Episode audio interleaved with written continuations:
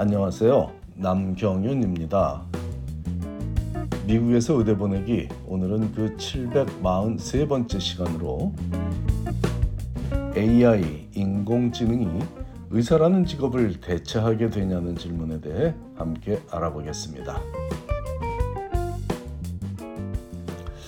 컴퓨터 알고리즘을 바탕으로 인간처럼 생각하고 행동하는 인공지능을 의미하는 AI, Artificial Intelligence가 우리 인류의 삶을 편리하고 풍요롭게 만들어 줄지 아니면 인류의 미래에 큰 위협이 될지를 단언할 수는 없지만 챗 GPT가 대중에게 소개된 이후로 그 논쟁은 더욱 거세지고 있으며 의대에 진학하기를 원하는 자녀를 둔 가정에서는 과연 이 새로운 기술이 의사라는 직업에 어떤 영향을 줄지에 대해 큰 관심을 갖게 하므로 오늘날 의학계가 AI를 어떻게 활용하고 있는지를 소개하여 각 가정에서 제대로 된 예측과 판단을 하는데 도움을 주고자 합니다. 의료계에서 현재 적극적으로 활용하고 있는 AI 활용 기술 중에는 UPenn 의대 부속병원 중 하나인 Abramson Cancer Center의 Penny라는 시스템을 들 수 있는데요. 이 Penny는 암 환자들이 복용약을 이용해서 chemotherapy를 받을 때 AI를 활용한 text message 시스템인 Penny를 통해 정확한 복용 방법을 알려주고 복용 후 건강 상태나 부작용 여부 등을 확인하는 쌍방향 문자 소통을 통해 이상이 감지되면 담당 의사에게 연락을 취해 필요한 조치를 할 수 있도록 돕는 인공지능 문자 서비스입니다. 그 문자 서비스의 이름을 프로그램 이름을 페니라고 부르고 있습니다. 이처럼 AI가 의료진과 환자 사이의 소통을 좀 더 원활하게 돕는 보조적인 역할을 하고 있으므로 인공지능이 의료 서비스의 긍정적인 형태로 선보이고 있는 좋은 예가 되고 있죠. 그 외에도 여러 종류의 챗봇들이 의료진 대신에 환자들과 소통하며 필요한 도움을 주고 있는데 기본적으로 의사와의 약속을 잡는 기능 이외에도 출산 예정일이 다가오는 산모와 소통하며 상태를 확인하는 역할을 맡거나 정형외과에서 수술을 받고 퇴원한 환자의 회복 상태를 꾸준히 소통하며 확인하여 의료진에게 보고하는 역할을 맡는 일 등은 이미 수년째 성공적으로 이루어지고 있습니다.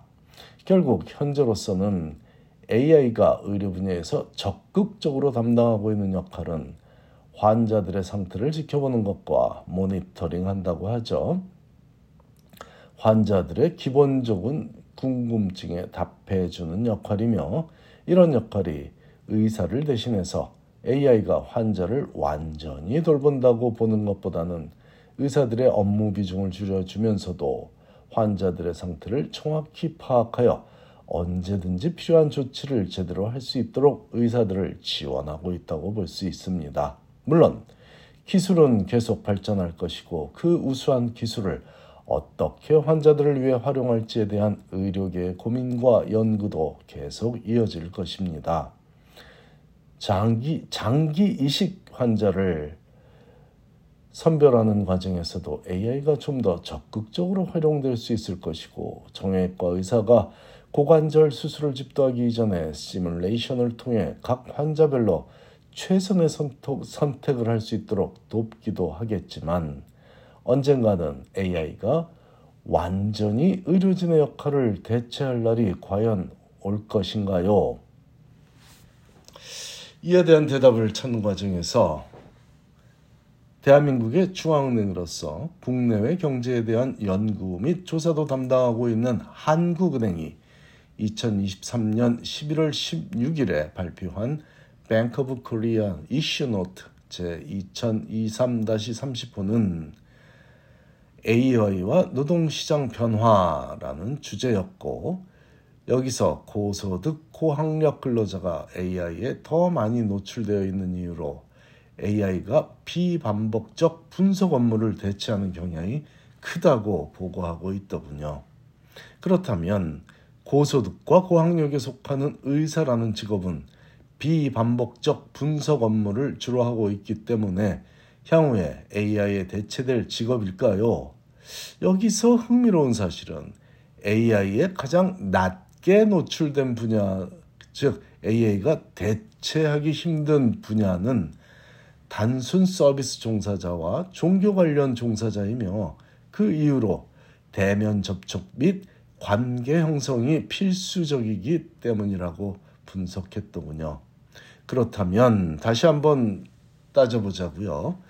비반복적 분석 업무를 주로 하며 환자와의 관계 형성을 토대로 환자가 건강한 삶을 살 수 있도록 돕는 서비스업에 종사하는 의사라는 직업은 과연 AI 노출 지수가 크기 때문에 AI에 의해 대체될 직업일지 아니면 AI 노출 지수가 낮기 때문에 AI에 대체되지 않고 우리 삶에 꼭 필요한 직업일지를 판단할 수 있는 기준이 명백하게 분석된 것으로 제게는 보이더군요.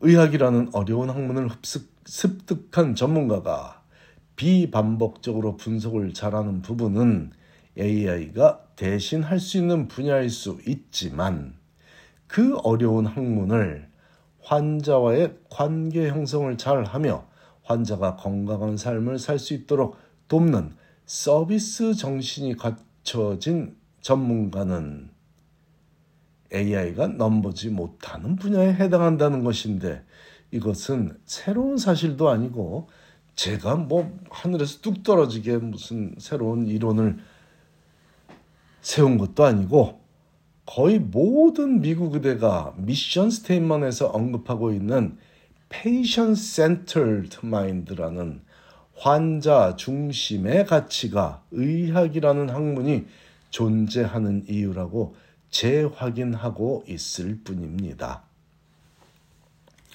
미래에 어떤 일이 벌어질지 확신할 수는 없지만 적어도 환자를 치료하는 행위를 전문 지식을 활용한 단순한 경제 활동으로 볼지 아니면 환자를 개별적으로 이해하고 치유를 돕는 힐링으로 볼지에 따라 AI가 의사를 대체할지 못할지가 결정되리라는 예측을 하는 것은 그리 어렵지 않아 보입니다. AI를 현재 의료, 의료계가 어떻게 활용하는지를 좀 더 자세히 알 수 있다면 다음 세대를 책임질 우리 한인 2세들이 AI를 어떻게 활용할지에 대해 좀 더 발전적인 고민을 할 수 있으리라 믿기에 이번 겨울에 열릴 진학셈 의대 진학 세미나에는 어, 이번 겨울 12월 29일로 지금 예정하고 있습니다. 역시 줌으로 이루어질 거고요. 아무튼 이번 겨울에 열릴 의대 진학 세미나에는 최근 의대에 합격한 학생을 초대하지 않고 최근에 메이어 의대 교수로 임명된 젊은 의사이자 간이식의 AI를 어떻게 활용할지에 대해 꾸준히 연구하고 있는 의과학자이기도 한 그런 젊은 의사를 게스트, 게스트 스피커로 초대해 의료 현장에서의 생생한 AI 연구 및 활용에 대해 소개하고자 합니다.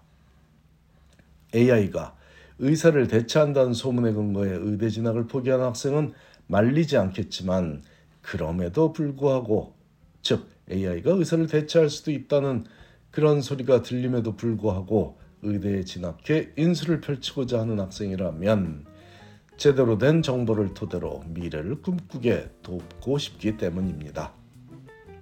의료행위의 핵심은 환자와의 관계 형성이라는 단순하고도 명백한 사실을 잊지 않는다면 AI를 비롯한 새로운 테크놀로지를 어떻게 활용해야 할지 명확히 알 수 있겠습니다. 감사합니다.